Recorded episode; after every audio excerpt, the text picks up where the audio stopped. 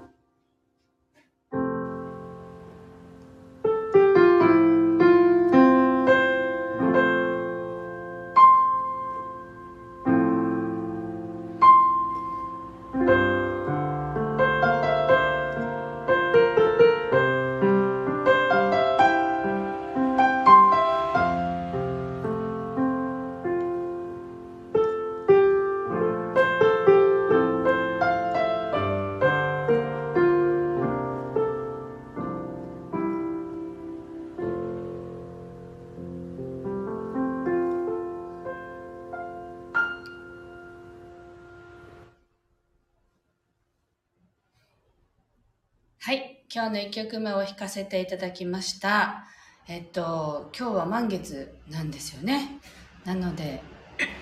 満ちていくイメージで弾かせていただきました。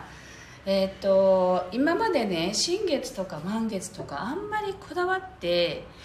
生きてきていないんですよね。でもやっぱりあの曲のね依頼を受ける時って新月の曲とか満月の曲とかっていう形でねあの言われることが多くってそれでまあ意識するようになったりとかっていうのもあるんですけれどあのついこの間の新月の時にの初めてこう自分にコミットメントをするっていうことをやったんですよね。なので、まあ、前回のねライブ配信の時にその話をしたんですけどあの自分の音楽をどういう音楽にしていくのかっていうのをコミットメントしたのが、まあ、まあ、たまたまですけど新月の日だったんですよね。なのでまあその時にすごくあ勇気を出して自分にコミットするってとっても大切なことなんだなって思ったのであ満月もなんかやるかなみたいな 気持ちでね今日満月ですねみたいな形でね YouTube ではサムネイルに出したんですけれども。はい。えっと千尋さんおはようございます。あの満月って言ったら私はねあのなんもう10年以上前に勤めていたあの玄米菜食のお店。まあ今は池江島にあってね昨日も行ってきたんですけどあのそのお店でよくあのまあ農業体験っていうのをやっていてそこで扱っているそのお野菜っていうのは基本自然農法で作られたお野菜なんですね。とか無農薬のお野菜なんですけどそれでまあ自然農法のねことをお勉強したりっていうのがあってもう満月の時はとにかくこう水をねすごく植物は吸収するんだと。でもあのすごいいっぱいあの吸うからあの逆に新月の時はこう吐き出すこの水がね外に出ていくっていうその植物の作用を利用して満月の時はもうたくさん水をかけるんだって話をね自然農法の方がしていたんですけどもうそれがなんか頭にすごいこびりついていてそれを思い出すんですよね。だからもういくらでも吸収できるっていう、まあ、植物がお水をねいくらでももう満杯になるまで吸収するっていうのが満月だって話をしてたのでそれを私たち人間に置き換えたらもちろん水分もね体に蓄えやすいっていうのはあるかもしれないですけど自然の摂理として。それ以外に例えば今ねやりたいものに集中するとそれがすごく体の中に入るとかねあのそういうことも同じように起きるだろうなと思っていて。あルーム4433おはようございますなのであのよく新月はね願い事するといいよっていうのはよくねあのみんな聞いたことがあると思うんですけど満月はまあ私の解釈ですけどねその自然農法で習ったことをこうあの元にして考えるとどんなものでも吸収しやすいっていう時期だと思うんですよね。なのでまあ自分の例えば考え方とかを改めるとかっていうので例えばこういうものが欲しいとかってね手に入れたいものがあるとしたらそのことをねたくさんこう考えるとそれがこう体の中にとか思考にね染みついていくはずなんであのいいことをねたくさん考えてイメージして妄想してあの自分の中に吸収させるっていうねそういうなんじゃないかなと思うのでうまくそれをあの使っていかれるといいのかなと思います。はい、では今日の、ね、2曲目を弾いていきたいと思います。もう同じくねもう月のエネルギー何時に満月が実際起きるのかちょっと分かんないんですけどあの調べてないのでね。あのこう満ちていくっていうイメージで弾きますのでぜひご自身の中を満たしたいものを想像しながらお聴きいただければと思います。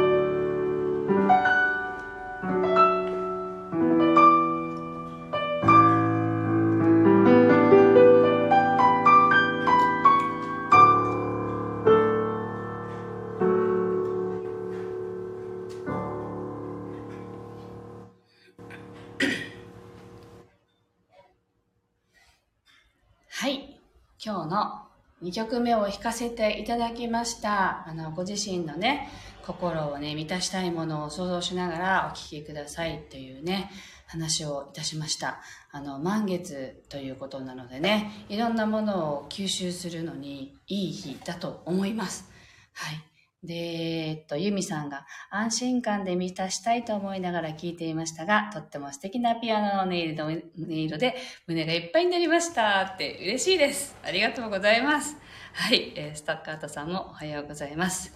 今日はですね、この後、ちょっとね、あの、海かどこか外に行こうと思っていまして、で、12月3日に、あの、池江島のね、ノアの土っていうね、昨日行ってきた、あの、玄米祭酌のお店でお話し会をやるんですよね。で、その、まあ、PR を兼ねて、まあ、一緒にやる軽やかなおきえさんと一緒に今日ライブ配信しようよって話になっていて、まあ、ライブ配信を何でやるかは決まってないんですよね。あの、その時の気分で YouTube かもしれないし、あの、スタ、あの、スタイフかもしれないし、インスタか、まあ、Facebook か。その時決めようかみたいなノリなんですけど、ちょっと外でね、あの、私はピアノではなくって今日はシンギングボールを持って演奏しに行こうかなと思っていて、で、K さんの方はあの手作りのライヤーを持ってますので、ライヤーの音色とシンギングボールの音色と、あとは自然の音とね、一緒にお届けするライブができたらいいなと思っていて、